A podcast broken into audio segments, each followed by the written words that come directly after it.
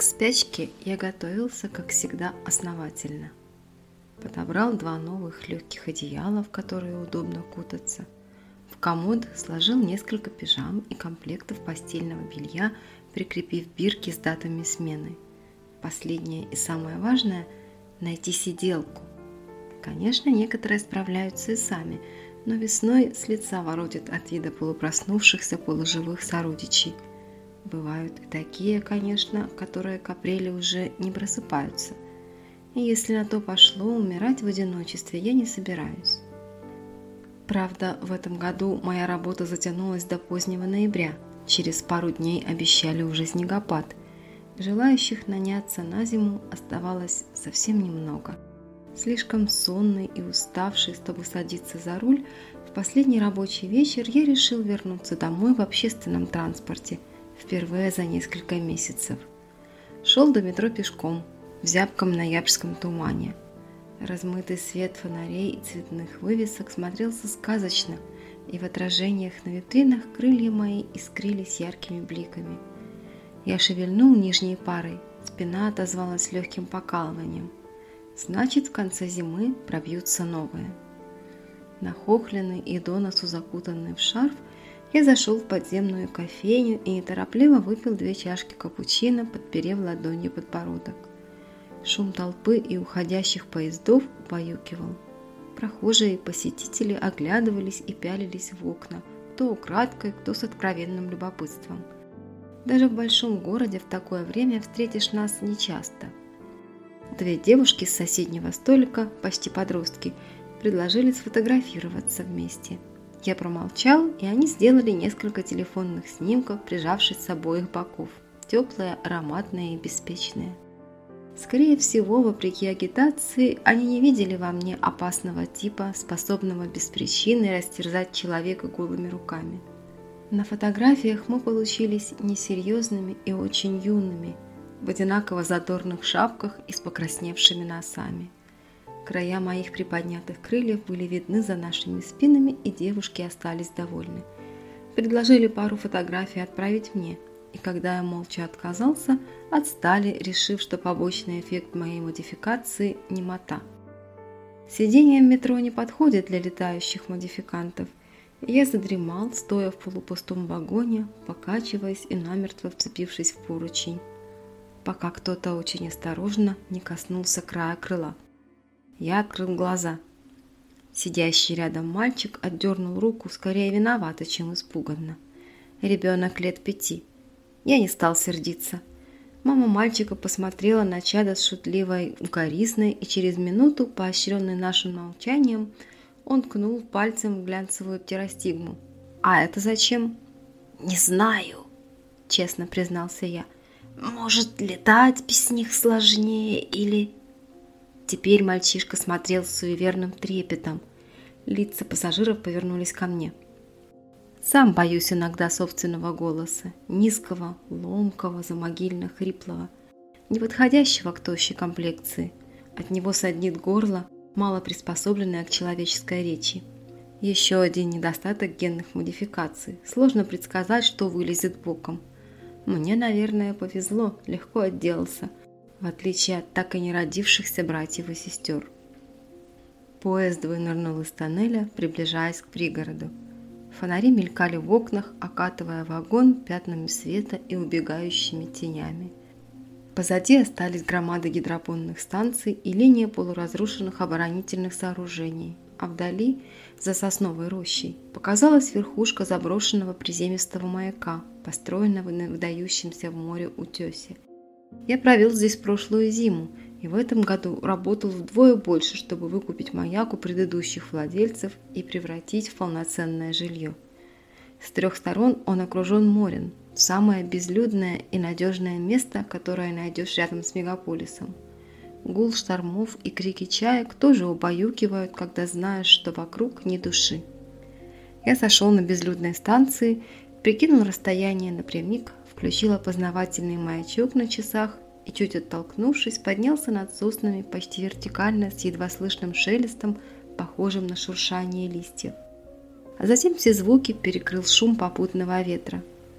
Патрульный цепелин, проверяя сигнал маячка, направил на меня прожектор, и несколько секунд по деревьям внизу скользила моя тень с раскинутыми руками и огромным помпоном на шапке. Война закончилась больше 10 лет назад, а мы все дуем бдительно на воду. Впрочем, летающий модификант-стрекоза в конце ноября действительно подозрительно. Мы созданы были для войн. Стремительные, легкие, выносливые и жестокие.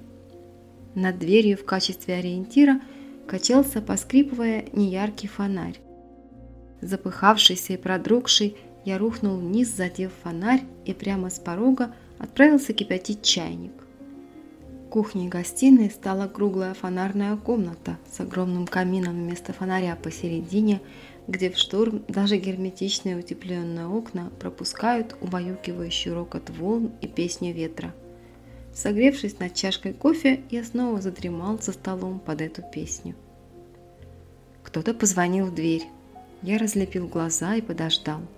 Роботы-уборщики с ненавязчивым гидравлическим гудением двигались по лестнице и нижнему этажу. Ветер с моря принес и налепил на стекла первые снежинки. Хорошо видное отсюда ночное побережье сияло, как рождественская елка. «Идентифицировать посетителей не удалось», – сообщила система безопасности. «Выяснить, Сибилла», – прохрипел я, предоставив ей самой задавать вопросы. Она выдала мне изображение с камеры над входом. Светловолосая женщина лет 30 с маленькой девочкой. Приехали, скорее всего, на желтом минивэне. Вон он маячит позади. Для попрошаек слишком опрятная, для разъездных торговцев или туристов слишком уставшая и серьезная. Девочка завороженно смотрела на фонарь, рассеянно приоткрыв рот. Она не была по-детски миловидна, скорее неуклюжий утенок, но кто знает, вдруг вырастет красавицей. Мама часто говорила мне, что все девочки – маленькие принцессы. «Мы по просьбе мистера Томаса, Джека Томаса», – говорила женщина. «Он сказал, здесь ищут сиделку». «Представьтесь, пожалуйста», – попросила Сибилла вежливым тоном. «Эллен Брикс с дочерью». Голос у Эллен оказался мягким и глубоким. «Здесь живет Ван». «Входите, Эллен», – сообщил я по громкой связи с наручного телефона. Девочка отпрянула за спину матери, услыхав мой жуткий голос. «Сибилла, впусти». На нижнем этаже зажглись лампы, и я поспешно спустился навстречу, испугавшись вдруг, что эти двое передумают. Не знаю, кто из нас тогда больше нуждался в помощи другого. Им некуда было пойти, а мне не хотелось спать в одиночестве. Я ухмыльнулся девочке почти искренне. Кажется, немного оттаяла. Психолог всегда советовал мне стильно одеваться и улыбаться почаще. Иногда срабатывает. «Я вас встречала на съемочной площадке. Некоторое время была помощником сценариста», – объяснила Эллен. «Так вот откуда она знает Джека. Мистер Томас считает, что вам нужен присмотр, а мне жилье поближе к городу». Джек Томас – единственный и последний, кто смог уговорить меня сняться в кино. Ему нужен был не слишком уродливый парень-стрекоза, а мои принципы не устояли перед его убедительностью и предложенной суммой. Оставалось надеяться, что наш фильм провалится в прокате и забудется через пару недель. «Вам приходилось раньше ухаживать за лежачими больными, Эллен?» Я старался говорить тише, но получилось снова хрипло и зловеще. «Менять белье, руки-ноги двигать?» Она озадаченно сдвинула брови. Прикидывала, стоит ли со мной связываться. Я же прикидывал, стоит ли ей доверять. Особого выбора, впрочем, у меня и не было. Девочка решила, что маму пытаются обидеть, и убежденно заявила: «Моя мама лучшая». «Наверное», – я снова улыбнулся малышке. «Что же, тогда Сибилла позаботится о контракте и расскажет все необходимое». «Сибилла?» «Система безопасности. Предупредит, если у меня слишком замедлится пульс, если следует разбудить, если появится угроза извне. Будьте осторожны на лестницах и не впускайте чужих». Я и сам не понимал, почему так просто согласился на их присутствие. Может, потому что девочка меня больше не боится? Или от того, что снегопад усилился? Ночь наступила. Через несколько минут, устраиваясь поудобнее под нагретым одеялом и слушая песню ветра в крошечной спальне, я подумал, что год, пожалуй, удался. нащупал запасное оружие под подушкой, пожелал спокойной ночи всем моим призракам и закрыл глаза. Эллен называла дочку Лиз. Я часто слышал в полудреме, как они разговаривают и зовут друг друга. Их смех и голоса звучали очень тихо, словно издалека или через толстый слой воды, сплетаясь с моими сновидениями о холодных улицах, пожарах, теплом огне, бешеных псах войны и людях, насчет которых еще следовало решить, оставить в живых или прикончить. Иногда, очень редко, я настолько просыпался, что различал запах и прикосновения Эллен. Пряди длинных волос касались моего лица и рук, когда она наклонялась переодеть меня. Очень давно не прикасались так мягко. Пожалуй, с тех самых пор, как... В следующий раз я проснулся только к Рождеству. Эллен промывала мне глаза чем-то теплым. Сдержанно улыбнулась, когда я моргнул. «Ага! Добро пожаловать в реальный мир, мистер Ван!» В реальном мире моей спальни горел неяркий ночник, стоял запах ароматного масла, и все немного расплывалось перед глазами. Руки и ноги почти не слушались. У любого человека на моем месте связки и мышцы давно бы атрофировались. У меня пройдет к концу дня. Или вечера. Я попробовал взглянуть на руку с часами-терминалом, но ничего не вышло. Рука оказалась зафиксирована под капельницей. Эллен приподняла вверх кровати и пояснила. «У тебя почти пропал пульс и дыхание». Я запаниковала, вызвала неотложку, а Сибилла позвала доктора Шермана. «Док сказал, ты перед спячкой плохо питался. Организм истощился, и ты едва концы не отдал. Нужно, чтобы ты подкрепился, раз нам удалось тебя разбудить». Полусидя, я смог рассмотреть себя. Жалкое зрелище, исхудавшие до костей руки и ноги, нечеловечески длинные пальцы и узкие суставы. Прошлогодняя кожа сморщилась и отслаивается неприятными серыми пластами. И рядом почти чужой мне человек. Я знал только, что у нее теплые руки и мягкие волосы. Пересохшее горло отказалось выдавать несвязные звуки. Я тихо захрипел и сделал невнятный жест в сторону лица. Эллен сообразила протянуть мне бутылку минералки с соломинкой.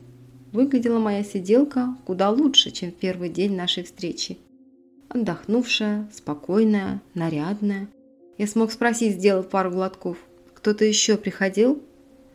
«Посыльный с онлайн-аукциона». Я молча ждал продолжения, и она добавила. «Забрал твои крылья». Сибилла посоветовала их продать. «Крылья!»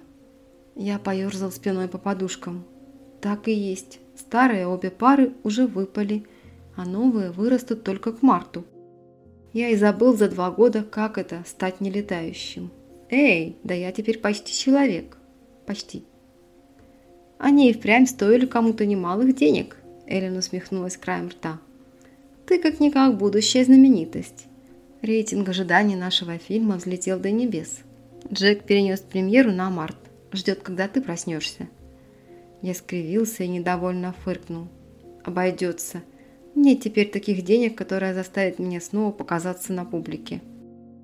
Эллен и в этот раз поняла меня без слов и надолго замолчала, удивленная. Все-таки неплохая из нее вышла сиделка, сообразительная и неболтливая. Фильм я возненавидел с первого дня съемок. Джек Томас оказался неплохим режиссером. Решил изобразить войну, и ему удалось очень правдоподобно. Настолько, что мне никогда не хотелось пересматривать готовые сцены, не говоря о картине целиком. Жизнь модификанта, которого я играл, во многом схожа была с моей, и тем невероятнее выглядела перспектива улыбаться будущим зрителям перед просмотром. Что я мог им сказать? Что собирался сказать им сам Джек? Несмотря на все его старания, правда остается правдой. Модификанты – пережиток войны. И должны были исчезнуть вместе с нею. И исчезнем рано или поздно. Нас осталось всего несколько тысяч. В комнату заглянула несмело Лиз, увидела, что я проснулся, и немедленно расплылась в улыбке. Наверное, правда, что дети, рожденные после войны, сильно отличаются от тех, кто успел ее застать и пережить. Лиз принесла самодельную открытку, пеструю от блесток и разноцветных букв, и поставила рядом с маленькой наряженной елочкой в горшочке на столе. Ой, привет, Ван, я хотела, сделать сюрприз на то, что ты проснулся, тоже здорово. Мама говорит, ты плохо ел и чуть не умер с голоду. Ты не переживай, она и мне всегда так говорит. Наряженное деревце. Я много лет не видела его вблизи. Символ обманутых надежд, напоминание о том, каким хрупким бывает счастье. Мне до смерти захотелось сломать и растоптать елку, такую чужую в моей берлоге. «Ван?» – насторожилась Эллен. Я почувствовала, что пытаюсь сжать непослушные пальцы в кулаки. Сделал глубокий вдох, расслабил руки и улыбнулся девочке, кивнув на открытку. «Спасибо, Лиз, красиво вышло, честно». Эллен на миг привлекла дочь к себе и поцеловала в щеку, улыбнувшись. «Молодец, кроха, беги, я тоже скоро спущусь». Лиз ушла, дернув короткими хвостиками, довольная собой, и сиделка повернулась ко мне. «Со мной ребенок, Ван, и я должна спросить, это правда, что разбуженные от спячки стрекозы могут быть опасны?» «Я вам кажусь опасным сейчас», – я приподнял тощие руки. «Где она только такого набралась?» «Ты нездоров, но совсем недавно спал ты очень чутко и беспокойно. Я забрала оружие из-под подушки. Глупости, я никогда не стреляю наугад. Тут я не опаснее любого солдата, разбуженного на середине кошмарного сна. Ну и пусть, все равно найду и верну, как только встану на ноги. Без пушки, а лучше двух. Мне просто не уснуть, даже если потом в глубоком сне я ни за что до них не доберусь. Пережиток войны и уличной жизни, конечно, но избавиться от него не так уж легко». Ты не из болтливых, да», – Эллен поджала губы, чувствуя неловкость. «Или горло болит?» «Болтать мне сложно, да и не о чем. Нет больше людей, которых стоит спросить, как жилось, пока я спал». «Какой день сейчас?» – спросил я. «Сочельник. И тебе никак нельзя засыпать, не поев. Сначала бульон, потом что-нибудь посытнее. Сперва горячая ванна». Я вынул иглу капельницы и постарался сесть самостоятельно, морщась от ноющей боли и легкого головокружения. Эллен поднялась со стула и протянула мне руки.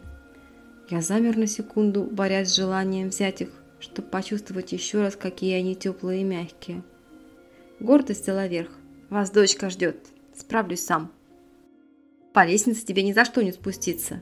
Я отмахнулся и свесил ноги в ярких полосатых носках. Пошевелил пальцами. «Спасибо, Эллен. Позову, если что». «Все больные одинаковы», – покачала она головой. Светлые локоны снова выпали из прически и коснулись щек. «Я не болен. Вы отлично за мной ухаживали. Лесть порой помогает избавиться от сочувствующих». Эллен действительно неплохо поработала, пока я был в отключке. Пижама болталась на мне, как на вешалке, но гибкость быстро возвращалась к суставам и мышцам, и мне удалось спуститься до ванной примерно за 5 минут, хромая, горбясь, цепляясь за толстые деревянные перила и ощущая острую нехватку крыльев. 25 ступеней по винтовой лестнице. Жизнь продолжается. «Сибилла», – позвал я уже из ванны, – «что нового?» «Добрый вечер, Ван», – донеслось из динамика под потолком. «Сегодня холодно и снежно». Она всегда начинает с погоды. «Пока ты спал, в мире не возникали вооруженные конфликты. 3 террористических акта. Крупная катастрофа в Северном море унесла...» «Достаточно. Антивоенный комитет отклонил повторную апелляцию на запрет модификантам иметь потомство и передавать свои генетические особенности. С января следующего года любые генетические модификации будут признаны вне закона. В связи с этим...» «Достаточно. Попроси Эллен принести приличные шмотки на пару размеров поменьше пижамы». Комфортная одежда и теплая вода превратили меня почти в человека. Почти. До гостиной я дошагал на своих двух, изредка опираясь ладонью о стену. На просторных запотевших стеклах Лиз рисовала снежинки и забавные мордашки, забравшись на свободный стол. Старый маяк изменился, стал чище, теплее и праздничнее, украшенный рождественскими венками и гирляндами. Не то чтобы меня это касалось, я был сейчас в роли гостя в собственном доме. Эллен обзавелась красивой посудой, прежде моя кухня пустовала, и приготовила роскошный ужин. В В камине гудел огонь и потрескивали дрова. Стоял запах хвои, мандаринов и жареного мяса. Правда, в тот вечер много есть мне не полагалось. Я закутался в плед, рухнул в высокое кресло у камина, а моя сиделка принесла чашку слабого бульона. «Надеюсь, ты не возражаешь против всего этого?» Она широким жестом указала на украшенные стены и рождественскую елку. «У Лизи сложный период. Я считаю, ей полезно будет провести Рождество вот так». «Пусть». «Оставлю тебе половину индейки, на завтрак идет?» Я пожал плечами и попробовал бульон. Почти не соленый и безвкусный. Что ж, очень сложно получить все сразу. Лишение учит ценить простые и важные вещи. Здесь на маяке тепло, сухо и чисто. И не важно, что зима, а у меня нет крыльев. Зато никуда не нужно лететь, потому что война закончилась. И рядом есть умная система безопасности и живые люди, которые никуда не уйдут, пока не исполнят условия контракта. «Ладно», – Эллен кивнула и ободряюще улыбнулась. «Не засыпай пока, дочь уложу и вернусь». И я слушал песню пламени и морского ветра, никуда не торопясь и ожидая часа, когда и самому можно будет вернуться в кровать. Эллен пришла и положила красиво завернутый подарок в большой носок, подвешенный к камину. На мой взгляд, глупая традиция. На серых глазах моей сиделки притаилась детская улыбка. «Я и тебе приготовила подарок, только сомневалась, что ты проснешься. Ты ведь давно не праздновал Рождество. Уверена, подходящий носок тоже найдется». Я подозрительно сощурился, глядя на нее. Тревожная мысль забрежила в голове. «Много еще тебе известно обо мне? Джек выболтал. Почему именно сюда вы пришли зимовать? Что вообще я знаю о своей сиделке? Не похоже, чтобы у нее не было возможности поселиться где-нибудь в городе. С чего ей так со мной носиться?» Эллен опешила, выпрямилась и сложила руки на груди. «Не поздновато задаешь вопросы? По-моему, от моего присутствия хуже тебе не стало». «О жалости и сочувствии в контракте не сказано. Их можешь оставить себе». «Ясно». Она собралась уйти, но передумала и со вздохом села в кресло напротив моего. «Послушай, когда Джек узнал, что из-за съемок ты не нашел сиделку, он попросил меня за тобой присмотреть. Потому что, да, я помощник сценариста не просто так. Я довольно долго изучала проблемы модификантов. Только не говори, будто нет проблем. Я в курсе, что твоя приемная семья погибла от бомбежки, когда ты был еще подростком. Что ты воевал, конечно, а потом сбежал из исследовательского центра, и Эйк нашел тебя. И мне и правда жаль, что с вами так поступают. Ты вправе думать о людях самое худшее и ждать подвоха». Мы оба с минуту молчали после ее тирады. Я сжал зубы и проглотил все гадости, которые хотел наговорить. Ничего особенного не произошло. Все страшное осталось в прошлом, верно? Главное вспоминать только хорошее. Эйк. У него я жил 2 года. Он дал мне дом, работу в Неверморе и стал кем-то вроде старшего брата. Если, конечно, я понимаю что-нибудь в старших братьях. Он сделал так, что запереть в лаборатории меня больше не пытались. Эллен ушла и вернулась с 2 чашками чая. Одну предложила мне, но я покачал головой. «Лизе нравится здесь, на маяке», – сообщила она. «Но если наше присутствие кажется тебе вторжением, мы уедем». «Глупости. У нас соглашение». Она села, поджав ноги в кресле и обхватив ладонями чашку. «Мы с ней никогда еще не жили в таком большом доме». «А где ее отец?» – спросил я, чтобы не молчать и отвлечься от мрачных мыслей. «Погиб на войне». «Ей меньше 10, значит...» «Значит, искусственное оплодотворение. Мечта родить ему ребенка осуществилась поздновато». Я скептически поднял бровь, выплескивая остатки раздражения. «Ну да, мечта, конечно. И теперь девочка растет без отца». Эллен посмотрела с легким вызовом. «Многие дети растут без отца. Я счастлива, что Лизи есть у меня. Мы семья, пусть и несовершенная. Люди ведь все несовершенны, Ван. И любовь у нас подчас такая же. Слепая, ущербная и эгоистичная». Я хмыкнул и пожал плечами, глядя на свои нечеловечески узкие кисти. Вряд ли у меня появится шанс по-настоящему оценить семейные отношения. И разве это не к лучшему? Мы посидели еще немного, освещенные теплым огнем, тайно радуясь присутствию друг друга. На западе, за панорамными окнами бывшей фонарной, мерцали огни далекого мегаполиса, а на востоке волновалось и шумело море, и жалобно кричали о чем-то чайки. Эллен будила меня еще несколько раз, но в конце января доктор Шерман решил, что я в порядке и могу спать спокойно до весны. Мне снились теперь ранние завтраки на маяке, смеющаяся девочка-лис и пахнущие теплом светлые волосы. Снилась человеческая семья, в которой я рос. Названная сестренка со звонким голосом, высокий и строгий мужчина, которого я считал отцом, и тихая хрупкая женщина, которая стала мне матерью. Сквозь сон мне казалось, что в соседней комнате она напевает кому-то колыбельную. В последний раз меня разбудил чей-то плач. Тихое, жалостливое всхлипывание совсем рядом. Я расправил крылья и сел рывком.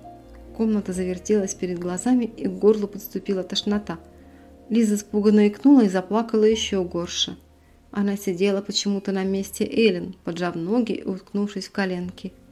«Тссс!» – прошипел я ей все, на что был способен. Получилось жутенько, но девочку это не успокоило. Вода была где-то здесь.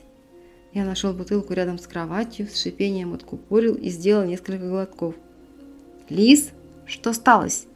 «Мама не пришла, я сама приехала из школы на такси, потому что она меня не забрала, и мне страшно самой». Я сунул руку под подушку и нащупал оба пистолета. Коснулся пальцем браслета терминала и позвал. «Сибилла, какой сейчас день и час?» «Доброго дня, Ван», – отозвалась система.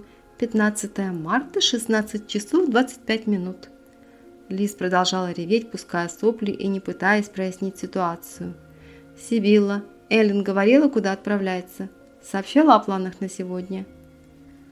«Твоя сиделка обычно отправляется забирать из школы девочку в час дня», – рассуждала Сибилла. «Дорога к школе и обратно занимает около 1,5 часов». Я вспомнил яркий желтый минивэн. «Ее машина здесь?» «Рядом нет никакого транспорта». Я потер лоб, пытаясь проснуться и сообразить, в чем дело. «Отследи, пожалуйста, ее машину по номеру». «А ну не реви, Лиз, весь пол затопишь». Получилось угрожающе. Мелкая замолчала, уставилась на меня с приоткрытым ртом и несколько раз шмыгнула носом. Я никак не мог припомнить, где хранятся носовые платки. Голову словно ватой набили, горло невыносимо болело. «Отыщем сейчас твою маму». У Сибиллы ушло несколько минут, чтобы отследить нужный номер машины в транспортном потоке огромного города. Наконец она спроектировала на виртуальную панель терминала изображение с камеры наблюдения на парковке где-то в центре. Название улицы мне ни о чем не говорило, но место я примерно узнал. Рассмотрел желтый фургончик. «Твоя мама говорила, что собирается делать в городе?» «Погоди-ка, Сибилла, увеличь здесь». «Кинотеатр оцеплен полицией?» Я рассмотрел около десятка полицейских автомобилей у здания кинотеатра. Очень низко над крышами прилетел вертолет внутренних войск. «Она сказала, что идет на премьеру, но обещала успеть меня забрать». Лиз снова хлюпнула носом и невнятно забубнила. «Я не умею утешать девочек. Не люблю жалеть кого-то, даже маленьких принцесс. Жалость делает тебя слабым», – так говорил Эйк. «Ну где же платки?» «Должны быть новости об этом кинотеатре, Сибилла». После премьерный показ новой картины «Маяк», на котором присутствуют режиссеры команды создателей, был сорван в кинотеатре «Одеон». Группа вооруженных людей в масках, по предварительным данным 35 или 40 человек, заблокировала здание и взяла в заложники 200 зрителей и гостей. Захватчики относят себя к организации «Путь человечества» и требуют отменить прокаты картины, а также лишить человеческих прав всех живущих модификантов, которых фильм «Маяк», по их мнению, представляет в наилучшем свете, властью города и «достаточно». Я молчал в минуту, глядя перед собой. «Ван!» – протянула Лиз, напуганная моим молчанием. «Мамочка там, да?» Похоже на то, но ты не реви. Мы обязательно ее вызволим. К Эйку мы попали уже вечером.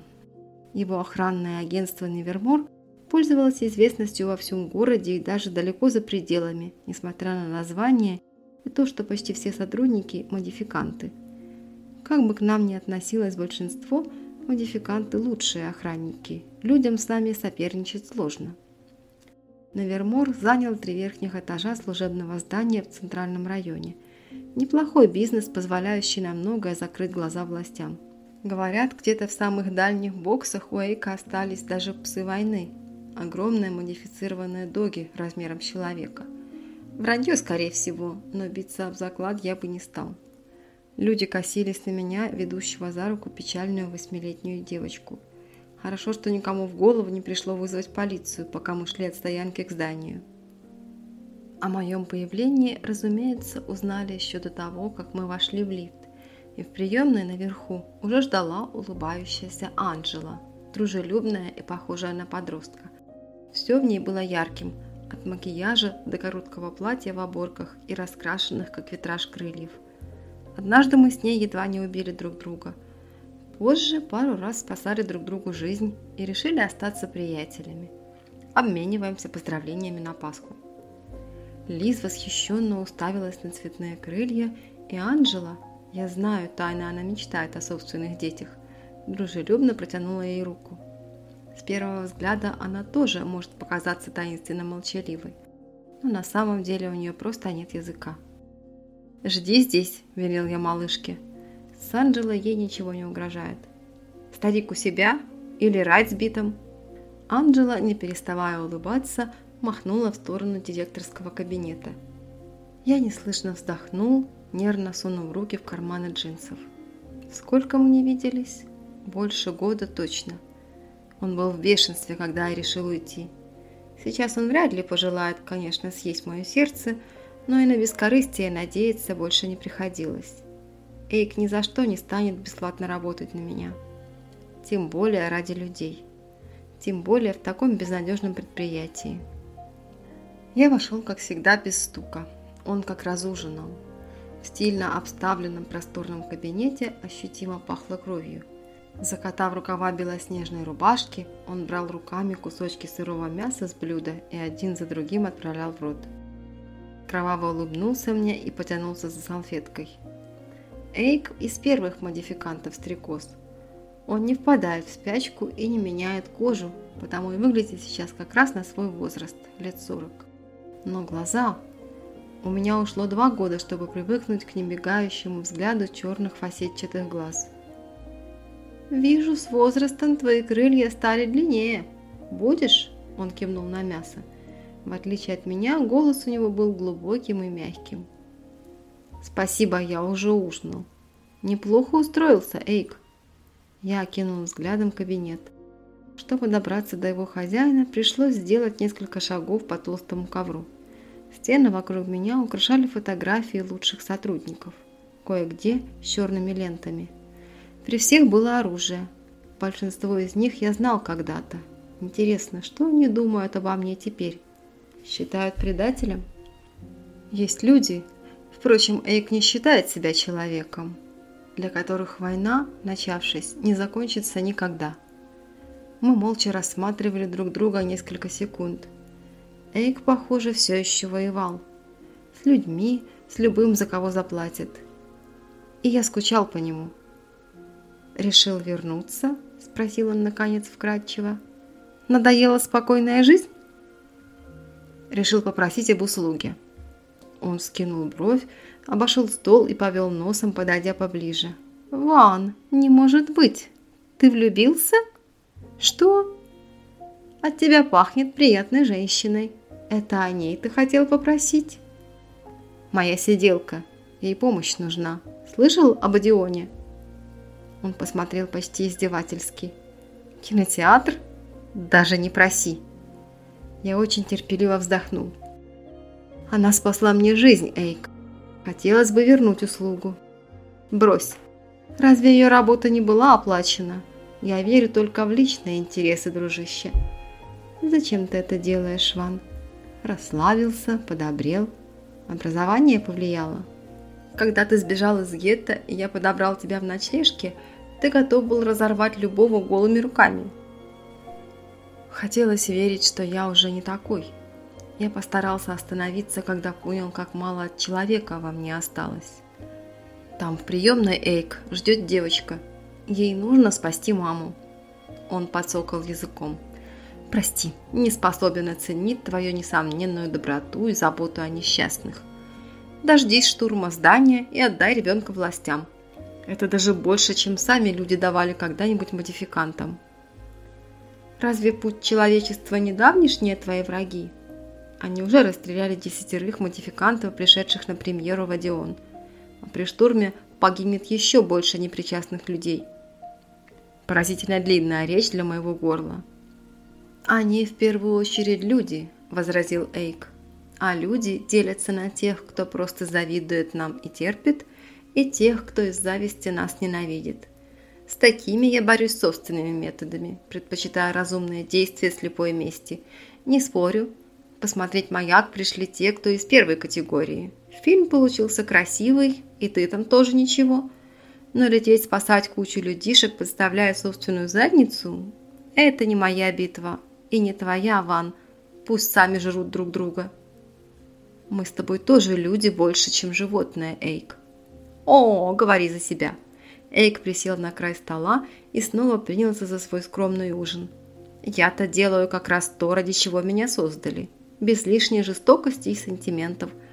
Зато людям свойственно беспричинное насилие. Когда зла становится слишком мало, они сами его придумывают. Нужен же повод сотворить очередное гаденькое добро. Желчность ты тоже унаследовал от людей. Умеешь испытывать негативные эмоции, значит способен и на все прочие, возразил я. Эйк почти радостно рассмеялся, показывая окровавленные зубы. Я вздохнул, не желая быть втянутым в этот бесконечный спор. Давай к делу, сколько у тебя ребят сейчас? Я бы всех нанял, с любой почасовой оплатой. Он долго, не мигая, смотрел на меня, и даже когда отвернулся к окну, краем глаза прекрасно меня видел. Огромный вечерний город внизу словно замер, ожидая его решения. Над городом парили наши отражения в стекле, и я выглядел раза в 3 моложе Эйка и раз в 10 глупее. Наверное, он был прав, говоря, что привязанности делают нас слабыми. Что ж, раз ты готов платить, ты понимаешь, что мы можем не выйти оттуда. Я пожал плечами. Поэтому хочу, чтобы ты, Эйк, остался здесь. Пойду я, сам или с ребятами. Да брось, отправить тебя одного? Зато если я погибну, Невермору наследуешь ты. Могу я забрать твой маяк, если тебя не станет? Даже не жди, ухмыльнулся я в ответ. Умирать я не собираюсь, но и тебя с собой не зову. Что, не сможешь спать спокойно, если обменяешь меня на свою зазнобу? Сиделку. Неважно. Ты знаешь мои советы, Иван. Забыть о совести. Помнить о личных интересах. Женщина может разбить тебе сердце, а совесть и вовсе в могилу свести. Именно поэтому ты идешь со мной, Эйк? Ты-то ничего мне не должен. И это мне нравится, уклончиво воскликнул он, хлопая меня по плечу. Пришлось расправить крылья, чтобы устоять на ногах. Так сколько, Ван? Договориться с властями нам удалось на удивление быстро. Скорее всего, они ожидали нашего вмешательства и тянули со штурмом и переговорами. Совсем как на войне. Стрекозы там всегда шли первыми. И гибли тысячами, хотя и убить успевали десятки тысяч. Сейчас, впрочем, мне плевать было на мнение большинства, считающего модификантов всего лишь хищниками. На просторную крышу грандиозного Одеона мы попали уже в темноте, группами по 2-3, незаметные снизу и почти бесшумные, если не считать легкого шороха крыльев, похожего на шелест сухих листьев. Опускались по одному, замирая в воздухе и медленно снижаясь. Нас было 20, но уверен, каждый из нас стоил 3. На крышу у стойки опустевшего летнего кафе дежурили 2. Хорошо вооруженные и, похоже, прекрасно вышкаленные, они все же слишком поздно отреагировали на наше появление. Я снял одного из 2 охранников, бесшумно зависнув за спиной, рывком сломал шею и завладел рацией и оружием, добавив к своему нетяжелому арсеналу.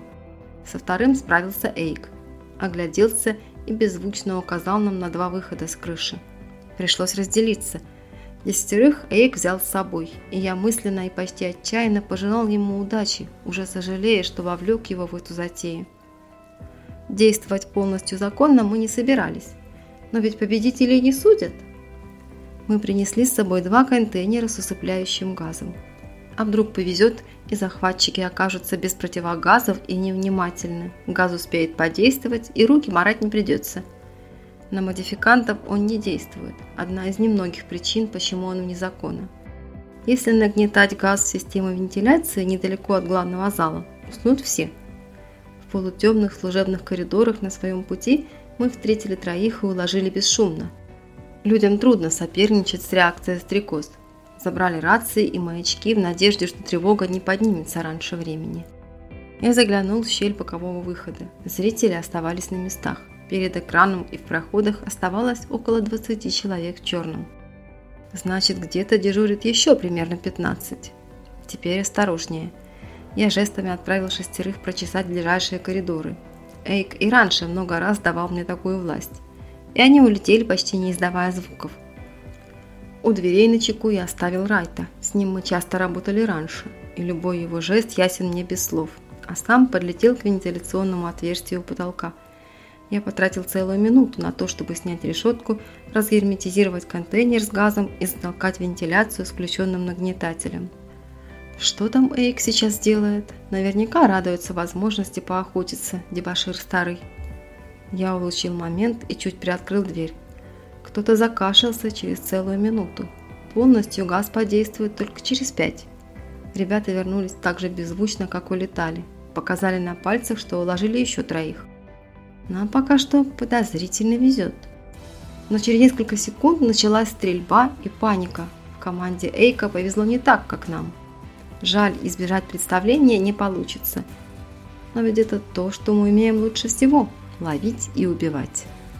Большинство захватчиков перепуганно лупили в потолок, выкрикивая угрозы расстрелять заложников. Большинство же заложников рассудительно ныряли в широкие проходы между рядами и оглушительно вопили.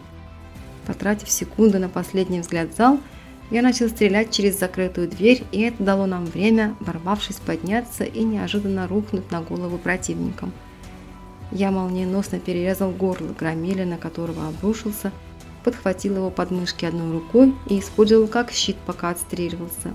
В ближайшем бою вполне подходит короткий холодный вакидзаси, а палить я люблю из легкого оружия, прицельно и меньше риска убить своих.